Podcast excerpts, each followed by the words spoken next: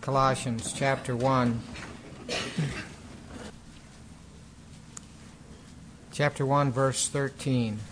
For he, that is God, for he delivered us from the domain of darkness and transferred us to the kingdom of his beloved Son, in whom we have redemption, the forgiveness of sins. And he is the image of the invisible God, the firstborn of all creation. For by him all things were created, both in the heavens and on earth, visible and invisible, whether thrones or dominions or rulers or authorities. All things have been created by him and for him. And he is before all things, and in him all things hold together. He is also the head of the body, the church, and he is the beginning, the firstborn from the dead, so that he might he himself might come to have first place in everything. Now, as we read these verses, consider the fact that we're talking about a man that walked this earth. These are incredible things that Paul's saying here. Uh, turn to chapter 2, verse 9 and 10. For in him all the fullness of deity dwells in bodily form, and in him you have been made complete. That's you as a Christian. You have been made complete and he is head over all rule and authority. And then just this little phrase that we've kind of keyed in on uh, for our uh, times here in Colossians. Chapter 3, verse 11, the last little phrase Christ is all and in all. He's the all sufficient one for all believers. Everything needed for every Christian in every situation. And the situation we'll be looking at today has to do with the home and the family. This is the fourth message, if I've counted right, from Colossians. Paul wrote this letter to the Christians at Colossae while he was in prison in Rome. This would be around 60 AD. And it seemed like these Christians were doing quite well, but there were false teachers trying to come in and vari- present various heresies that, in one way or another, denied the gospel of Christ. And uh, it seems that this was mostly being done by what later became uh, a movement called Gnosticism. And that was mixed in with some Jewish rituals and teachings, and it was something that was diverting the, the Christians there at Colossae away from Christ. The, it was enough so that Paul spent really the, first half of this letter uh, emphasizing the correct view of, of the person and work of Christ. Of course, for Paul, the great issue always was that uh, any teaching that didn't present Christ as preeminent in all things, or that Christ was not enough for our full salvation, any teaching like that was something that Paul would stand against. Now, these Gnostics were saying you needed some great wisdom or philosophy besides Christ. You needed to perform some special religious rituals or acts in addition to trusting Christ. You needed to have some mystical experience or worship some angelic emanations from God. All those things, Paul said, no, you don't need any of that. Christ is all and in all. Christ is enough for every Christian, anytime, any place. So, we pointed out that the letter could be divided just roughly into two parts. The first two chapters, which lay out the great doctrinal teachings concerning the preeminence of Christ and his full sufficiency for, for a Christian. The last two chapters, which focus on the practical applications of these truths to the Christian life. And we said for Paul, always he always started out with that doctrinal teaching, but he always made a practical application the learning of doctrine always had to be applied to the living of life. And so that's what he does in the last two chapters. He uses the basic truth of who Christ is and who we are in Christ to exhort Christians how they should live, first of all, in terms of their own personal walk, their relationship with God, their new life in Christ, their identity with Christ. And he does that in, in chapter 3, verses 1 through 7. And then he shows how they should relate to one another as believers in verses 8 through 17. Sometime you might just want to try to read it this way First of all, our personal relationship with Christ, and then 8 through 17, our relationship with other believers, and then how we should late, relate with one another in the family, in the home. That's verses 18 through 21. And then how masters and slaves should relate to one another. That's chapter 3, 22 through beginning of chapter 4, verse 1. That was a poor, one of those poor chapter divisions that sometimes are made. Um, so 3, 22 through 4, verse 1. And then how Christians should relate to non Christians, chapter 4, verses 5 and 6. So, the last time that I spoke, we saw how the preeminence of Christ should be applied to the husband and wife relationship. This morning, I'd like to continue with the teaching related to the family by looking at how Christ, being all in all, should affect the parent child relationship. Before I do that, though, I'd like to just make a few general comments concerning the importance of the family. The family is one of the basic building blocks of society perhaps the most basic building block. It's, the family is like the cells of a body. This is what makes up a, a society that's working properly, uh, is properly working, running, ordered families. The family structure was ordained by God as a means of helping to maintain a well ordered society where both husband and wife are lovingly involved in the raising of children. You'll have a much more ordered society if that's taking place place in the family. Husband and wife, lovingly involved in raising their children in a, in a godly manner. It's a historical reality that the breakdown of the family and the erosion of the role of parents means that some other authority will seek to take over the raising of children. Often that's the state. In fact, most tyrannies try to break, break down the bond between children and parents. Nazi Germany did this with the Hitler Youth. The Soviet Union had the Communist Youth League. And totalitarian systems almost always try to intervene in the parent child relationship. I want to give just a couple of, of, examples of what I'm talking about here from Hitler's Germany and Stalin's Russia. On the surface, it seemed like Hitler seemed to encourage marriage and families, but it was for the pur- purpose of producing more Nazis. Women were to have more children for the fatherland, and their children's education and instruction was to come from Hitler's indoctrination.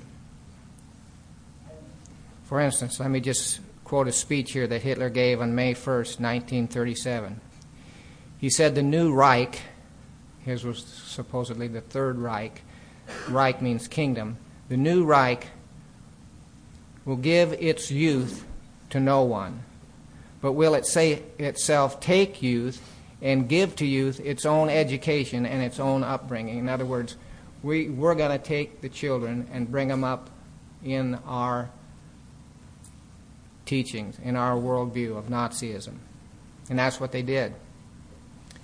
Control was taken away from the parents, and only the Nazi worldview was permitted.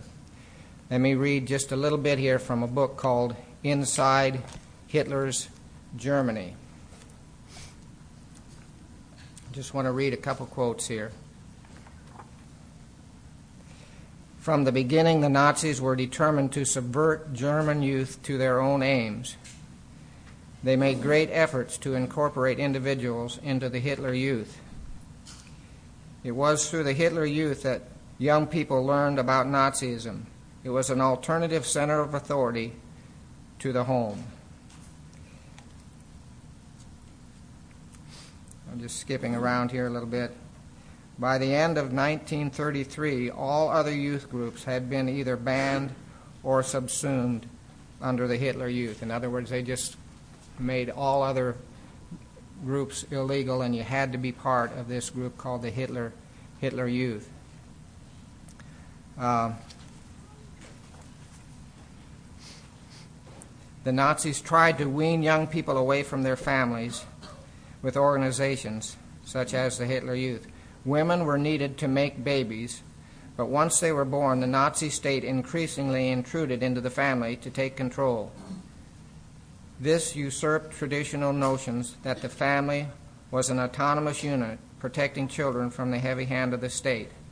Like all totalitarian governments, the Nazi, Nazis resented the independence of the family and the fact that it re- represented an, represented an a alternative source of power to the citizens.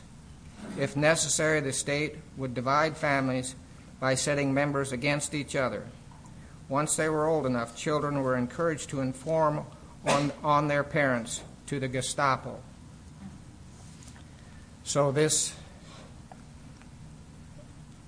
attitude of the state taking control of your children is something that we need to be constantly on guard of. And this idea of informing on the parents, that was something that happened in uh, Stalinist Russia also. In fact, one of the heroes of the, uh, communist movement in Russia was a 14 year old young boy named Pavlik. For 50 years, they taught in the Soviet schools, they taught about this, this young man. And what, what had he done? Well, in their propaganda, in the Soviet propaganda, they presented the story of this young man who told the authorities that his parents were not good communists. He, he, was, a, he was one who embraced, this young man embraced communism, but his parents didn't. In fact, in the forced uh, collectivizing of the farms in the Ukraine, which millions of people died when the uh, Russian government did that. This is when this young man was alive, and his parents didn't want to go along with it, and he informed, he told the authorities, and uh, of course, his parents got in trouble, but according to the propaganda, before, when the parents found out that this young man had told on them to the authorities, they killed this boy. Now that was it was all a, a myth, but it was the propaganda that was being used to separate the young people from their parents. They had they put up statues of this young man. They'd make pilgrimages. School children would make pilgrimages to uh, his grave because he was such a martyr to the cause of communism. But again, it was all a myth to convince children that their parents were bad and that the state was really the child's friend. In other words, it was to alienate the children from their parents and get them to embrace communism. The result was an intense hatred between the generations, where parents and children did not trust one another and the family structure was broken down. By the 1980s, the Soviet Union had the most teenage runaways from home of any nation in the world. And the percentage of single mothers was the highest in the world. I don't know if that's the case anymore. Perhaps the U.S. has surpassed Russia in this sad statistic because of all our misguided family policies. Some Christian writers believe that the authority of the father and mother in, fam- in the family situation is, this, is central to a free society, and that as our government seeks more power over individuals, it will increasingly try to restrict the influence and authority of the family. Put it simply, as the role of the family in society decreases, the role of the state will increase. I'm just saying all this to say that these are things we have to be cautious of, we have to be on our guard against.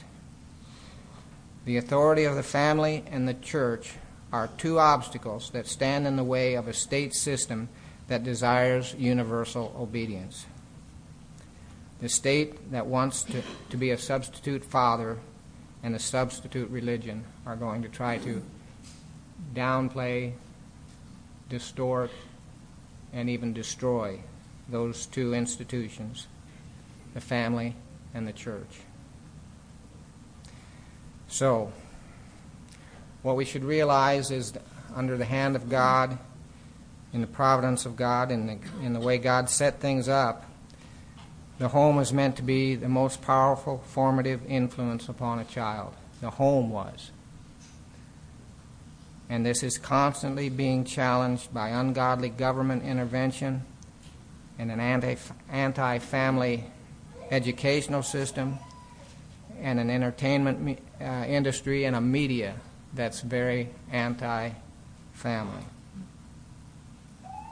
Of course, behind all of this, we believe that the devil hates the church and the devil hates Christian marriages and Christian families. Really, the, the family is like a little church. So it's no wonder if he hates the church, he's going to hate the families, godly families. He hates, Satan hates the family and targets it for a special attack. With that said, I want to look at the parent child relationship, beginning as Paul does with the child. So let's turn to Colossians. We'll read this section that deals with the family. Colossians chapter 3, verse 18. Wives, be subject to your husbands, as is fitting in the Lord. Husbands, love your wives, and do not be embittered against them. Children, be obedient to your parents in all things, for this is well pleasing to the Lord. We'll, stop there this morning, even though it goes on with some instructions to the fathers.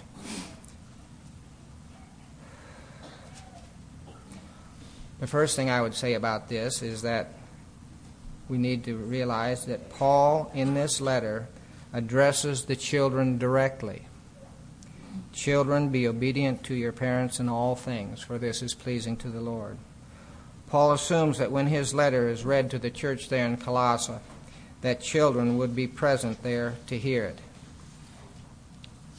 So he writes, he, he specifically writes to them and addresses this little section to them Children,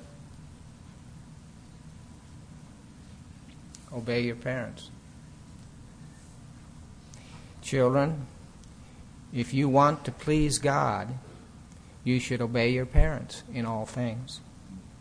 That's, it, that's the message you wanted to get across to the children in that congregation. And that's still the message for us here today. If you want to please God, you should obey your parents in all things. We know that Paul is not talking about obedience in sinful things. You know that the, your mind starts thinking, well, I, you know, I should should I be obeying in sinful things? Well, of course not. But that's not what Paul's dealing with here. What he's saying is that, children, you cannot pick the things you like and obey those things. Obey your parents in all things, for this is right and is well pleasing. Now, Paul expands on this in Ephesians, so let's turn back. And, and children, I hope you'll look at these verses as we read them today, because these are verses for you. This is God's Word directly for you. Ephesians chapter 6.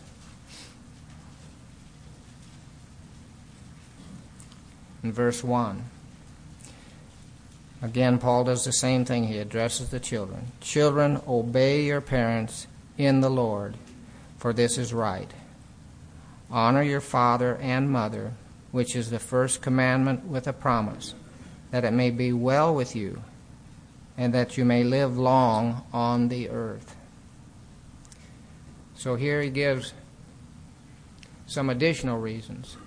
First of all, in, in Colossians, he said, This is well pleasing to the Lord if you obey your parents. Now he gives us three, gives the children three additional reasons for obeying their parents. And I just want to look at those with you this morning. The first, he says, What's the first reason? it's right. That's pretty simple, isn't it? Obey your parents because it's right. The second thing is that it's a clear commandment from God, and he quotes the commandment. And the third thing is that God has given a promise to this commandment. There's a promise attached to this commandment. So let's look at these. First of all, it's right. Children, obey your parents because it's right.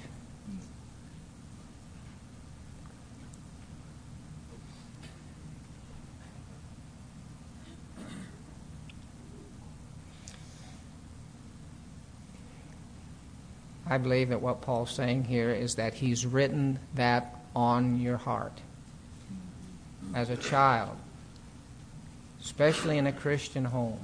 He's written that on your heart, especially if you're a Christian. He writes that on your heart. It's the right thing to do. Now, it may not always feel like that's what you want to do. You may not always want to obey, but your conscience tells you it's right to obey your parents.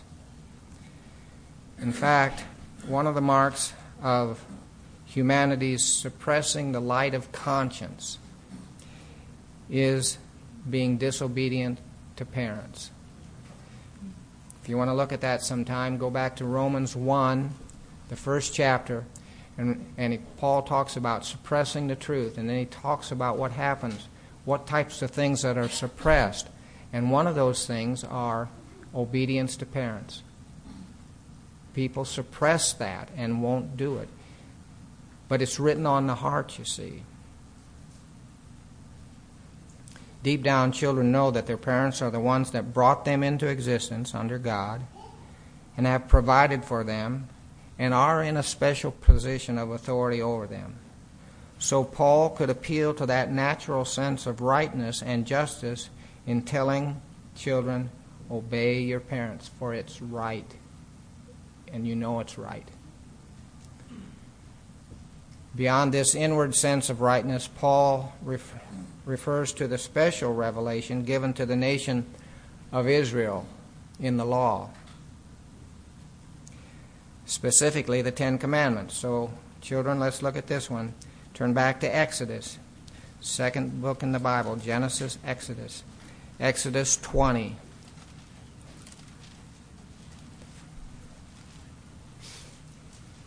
We're going to look at a lot of verses today about children obeying their parents.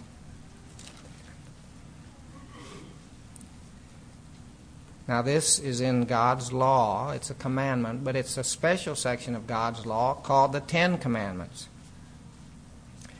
And in those Ten Commandments, the first four laws dealt with a person's relationship with God. And the last six dealt with relationship with other people. So, first of all, our relationship with God, that's always got to come first, but then relationship to other people. Well, the la- of those last six, commandments which deal with relationships to other people. The first thing, the first thing God wants you to understand about our relationships with other people is this in verse uh, 12. So, Exodus 12, I mean, Exodus 20, verse 12 Honor your father and your mother, that your days may be prolonged in the land which the Lord God gives you. So he says, when you go into Canaan, when you take over this land, the first thing you need to realize as far as relationships with other people is you need to honor your father and mother. Now, honor is a much broader and deeper concept than just bare obedience. And I want you to think about this, children. This, this commandment says honor. It doesn't just say obey, it says honor. What's that mean? It means to respect, revere, even reverence, at least in the sense of the position that they're in, and hold in high esteem your parents. Hold in high esteem, respect, revere your father and mother. And I say this is a deeper thing because honor has to do with an inward attitude not just outward conduct. Children, did you you probably realize that you can obey without honoring? For instance, if you give grudging obedience obedience to your parents. Even while you say yes, you're rolling your eyes and inwardly saying, Man, give me a break.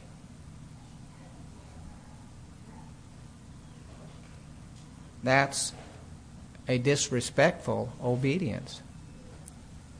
And that comes across that the fact it's a half hearted type thing, and it really doesn't please God or man or your parents. Now, let me kind of expand on that. We're talking about honor being more than just bare obedience. We need to beware of the following thoughts and attitudes.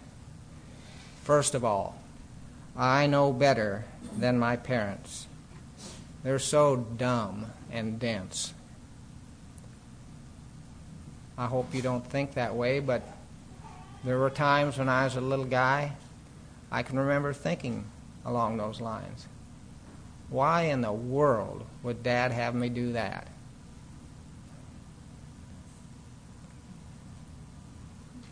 Let's turn to Proverbs, the book of Proverbs.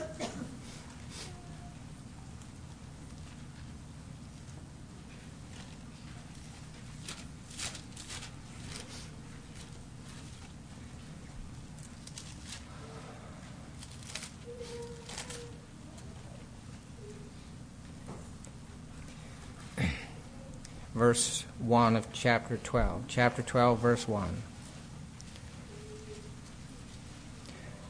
Whoever loves discipline, and that, that can be uh, translated instruction, whoever loves discipline or instruction loves knowledge. But he who hates reproof is stupid. Now, sometimes we think the reproof that we're given is stupid, but the Bible says if you hate reproof, you're stupid.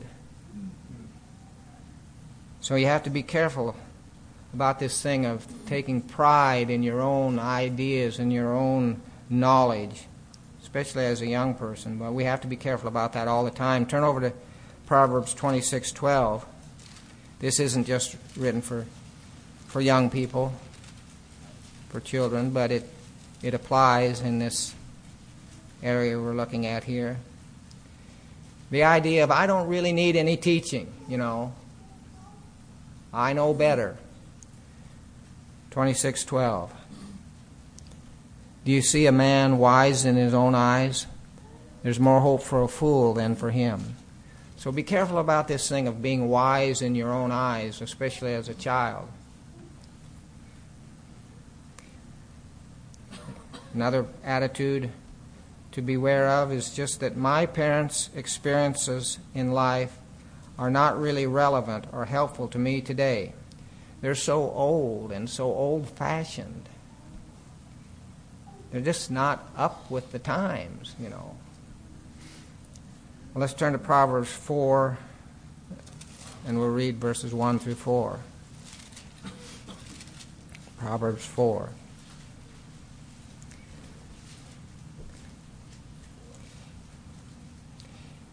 Hear, O sons, the instruction of a father, and give attention that you may gain understanding.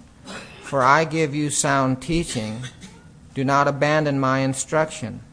When I was a son to my father, tender and the only son in the sight of my mother, then he taught me and said to me, Let your heart hold fast my words, keep my commandments, and live.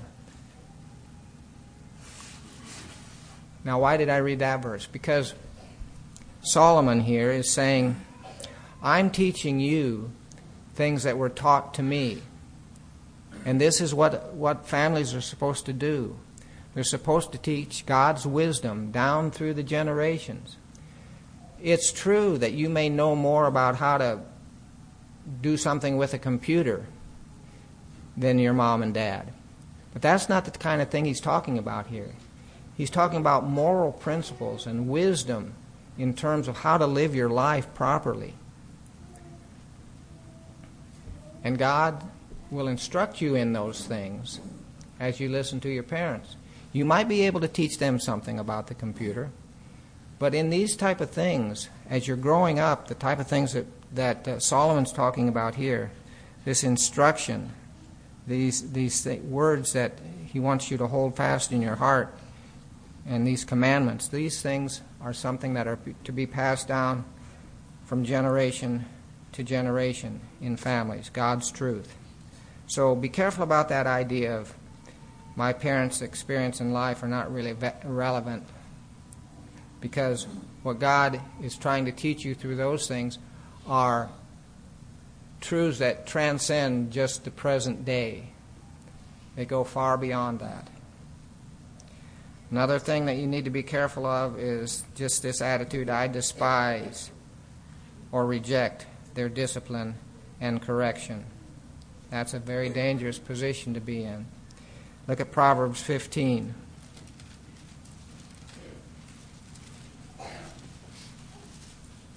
Verse 5 says, A fool rejects his father's discipline, but he who regards reproof is prudent. If you want to be prudent, if you want to be wise, regard those reproofs, those corrections, those instructions that you get from your parents. And then turn, turn over to verse 32. He who neglects discipline despises himself. You're just going to hurt yourself. You're just hurting yourself if you won't listen to what your mom and dad tell you.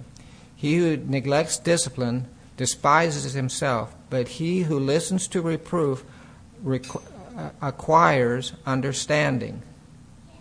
So if you want to, un- you know, get understanding and the proper way to live, listen to what mom and dad have to tell you. Another attitude to be to beware of is just this thing I can do better if they just leave me alone. I do fine without them. I just want to get out of here, do my own thing. Let's turn to Proverbs 29:15.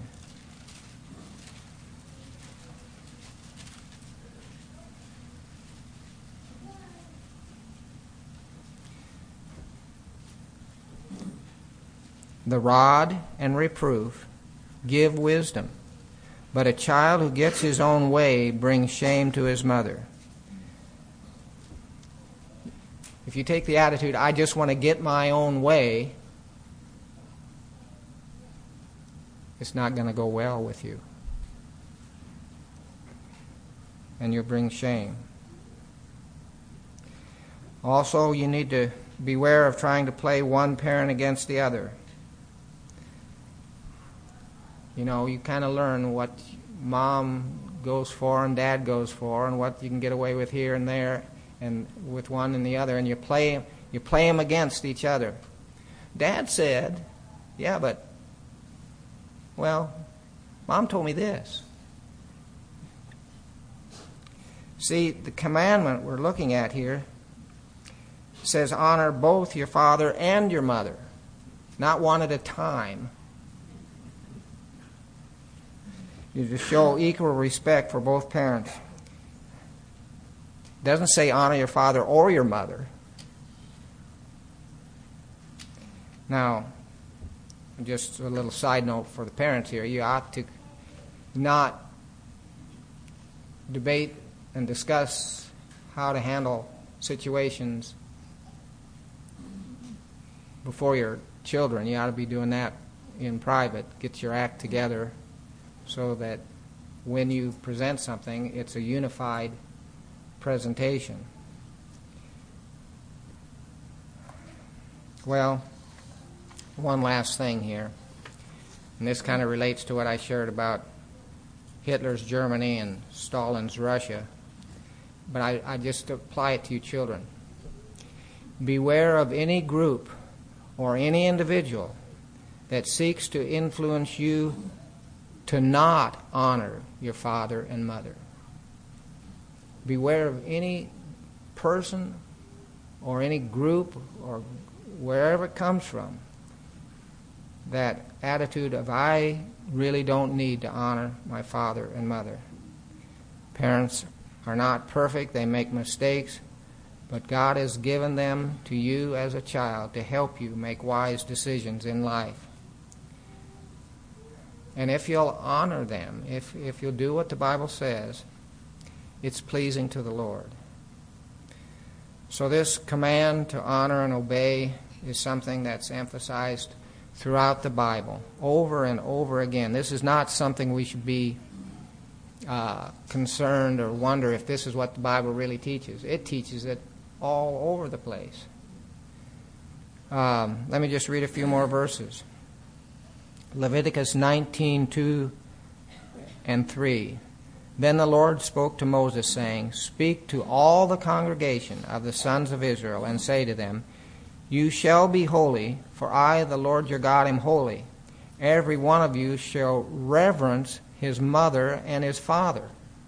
Right after talking about being holy, because God's holy, he says, Every one of you. And I think this is amazing. He, says, shall reverence, and then he actually has a father and mother uh, in reverse order from what it's usually given. Says, shall reverence his mother and his father equally. Deuteronomy 5:16. Now Deuteronomy when you see that name for the book that just means the second law. This is a regiving of the law that was given back in in uh, Exodus. So Deuteronomy 5:16 says, "Honor your father and mother as the Lord your God has commanded you, that the day that your days may be prolonged and that it may go well with you in the land which the Lord your God gives you. And I guess we have already established that this thing of honoring parents is one of the main themes of the book of Proverbs. We looked at a number of them, but let's just look at some more.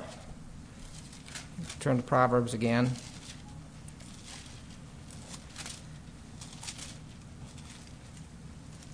Proverbs chapter 1, verse 8. Hear, my son, your father's instruction, and do not forsake your mother's teaching. Indeed, they are a graceful wreath to your head and ornaments about your neck. Um, chapter 6, verse 20.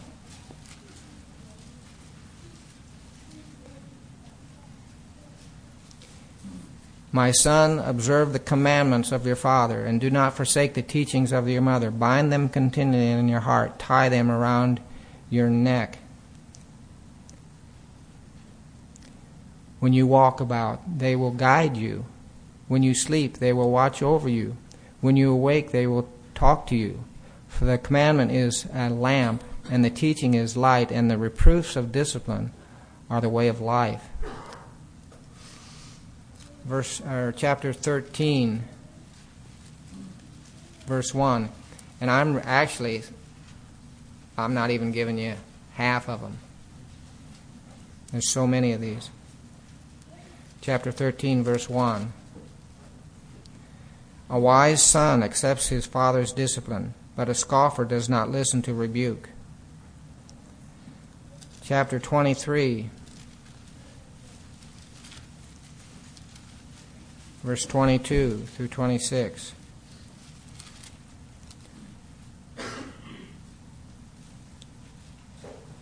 Listen to your father who begot you, and do not despise your mother when she is old. Buy truth and do not sell it. Get wisdom and instruction and understanding. The father of the righteous will greatly rejoice, and he who begets a wise son will be glad in him. Let your father and your mother be glad, and let, let her rejoice who gave birth to you. Give me your heart, my son, and let your eyes delight in my ways. And then lastly, chapter 30, verse 17.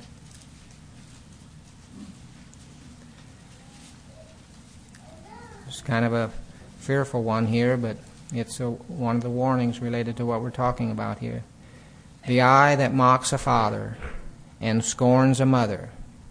The ravens of the valley will pluck it out, and the young eagles will eat it.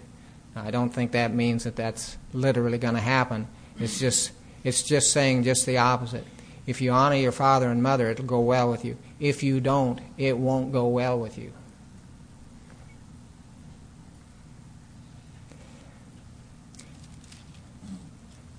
Now, when we talk about children, of course, I'm thinking mainly of those that are still in the home under the authority of the parents in that type of situation.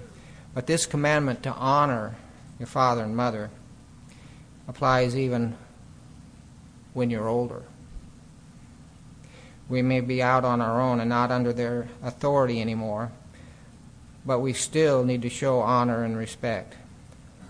In fact, Jesus uses this commandment from, from the Old Testament about honoring the parents to rebuke the Pharisees and the Sadducees that had a sinful attitude when they would not financially take care of their aged parents.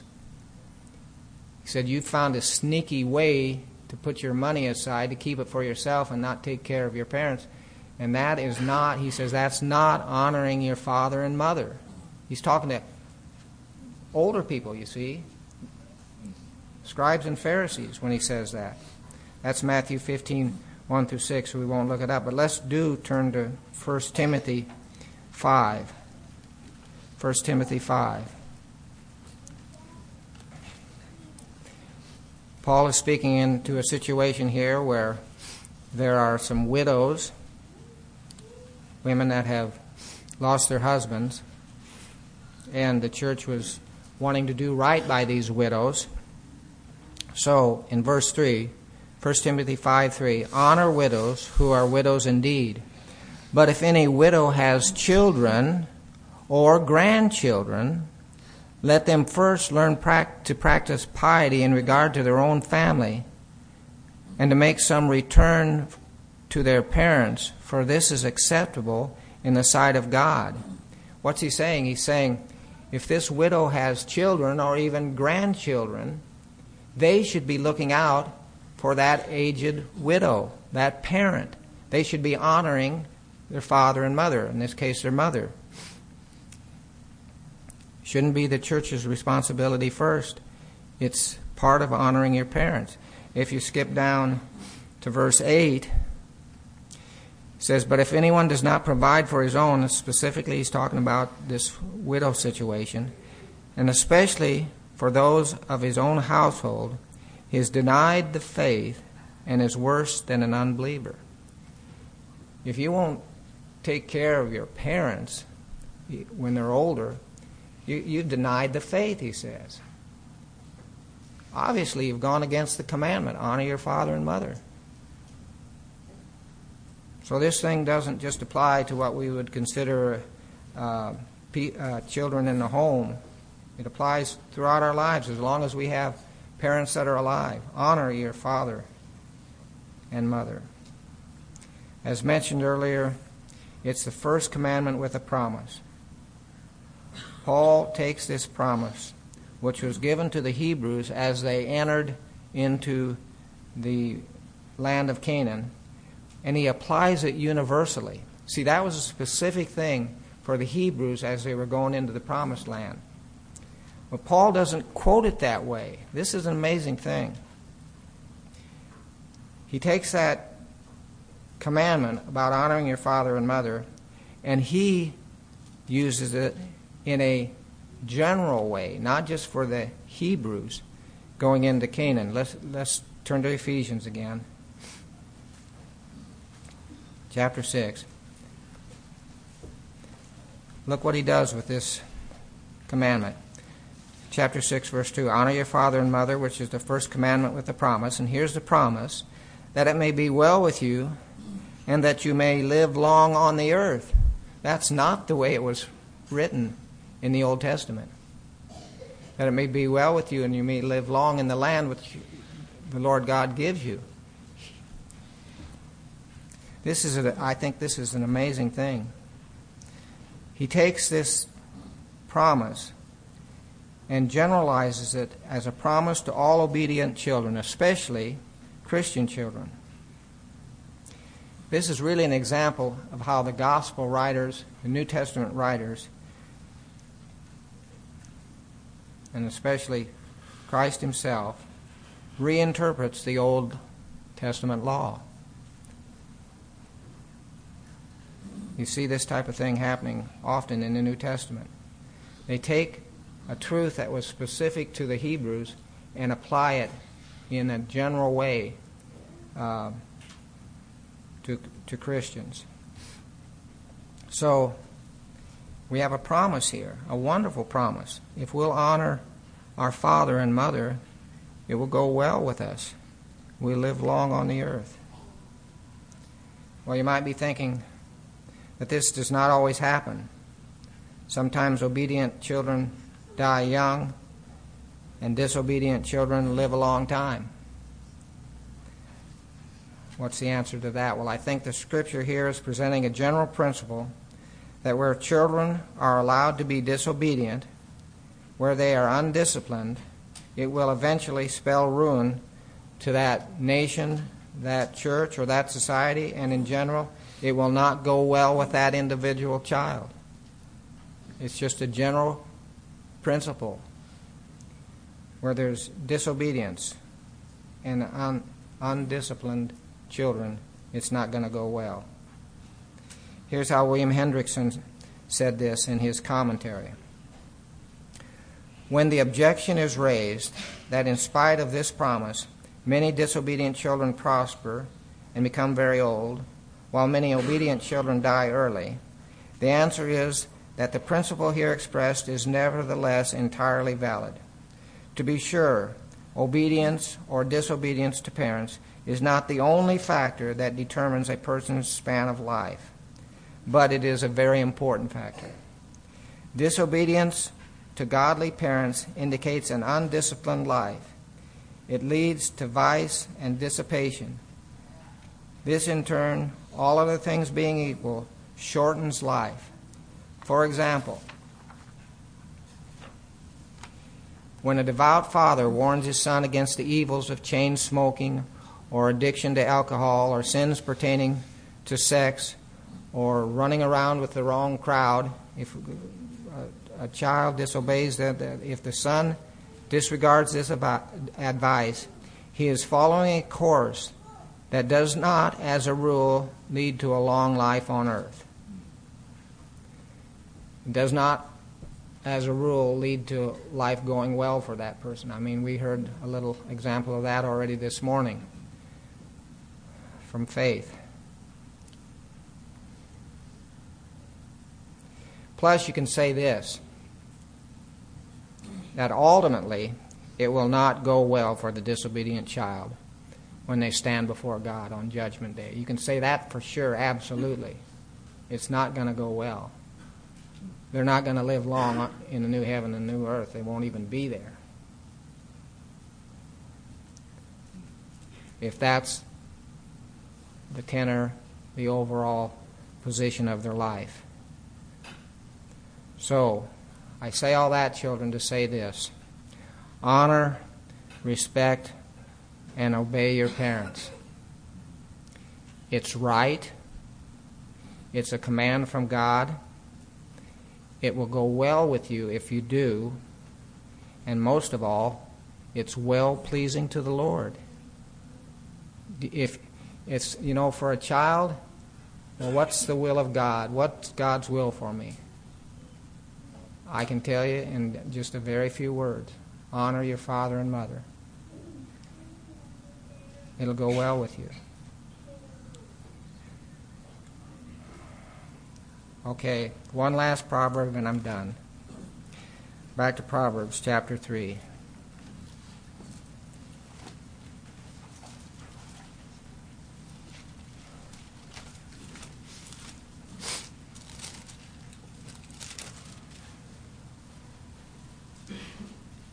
chapter 3, verse 11 and 12. My son, do not reject, this for all children here, not just sons. My son, do not reject the discipline of the Lord, or loathe his reproof. For whom the Lord loves, he reproves, as, even as a father, the son in whom he delights. Solomon's making a comparison here between the way God deals with his children and the way a father and mother should deal with their children. Because God loves his children, he corrects them. Because he loves, he corrects. Because he cares, he corrects. Now think about that. That's the way God treats his children. Because he cares, he corrects. And so it is with godly parents. I just say this to the children here today, here in church, with, with a parent or parents. Your father and mother care about you. That's why they correct you. If they didn't correct you, that would show they didn't care. And that's really a bad thing. That's a terrible thing. To have parents that don't care for you, that when they when they correct you, I know it sometimes isn't pleasant, but you need to remember that's because they care for me. They want it to go well for me. The instruction they give is given to save you from heartache and harm and sin. Their discipline and correction comes from love. It comes from a desire for your welfare. God has given you to them for your good. Learn from them, honor them, and it will go well with you. And more than that, it'll be you will be well pleasing to the Lord. And they're going to make some mistakes. Your parents will make mistakes. But I'll tell you this it's a far greater mistake not to listen to them and honor them. You'll be making a far greater mistake. So we'll stop there. I'll just say this. Next week, we'll look at some of the mistakes that parents make. So stay tuned, children.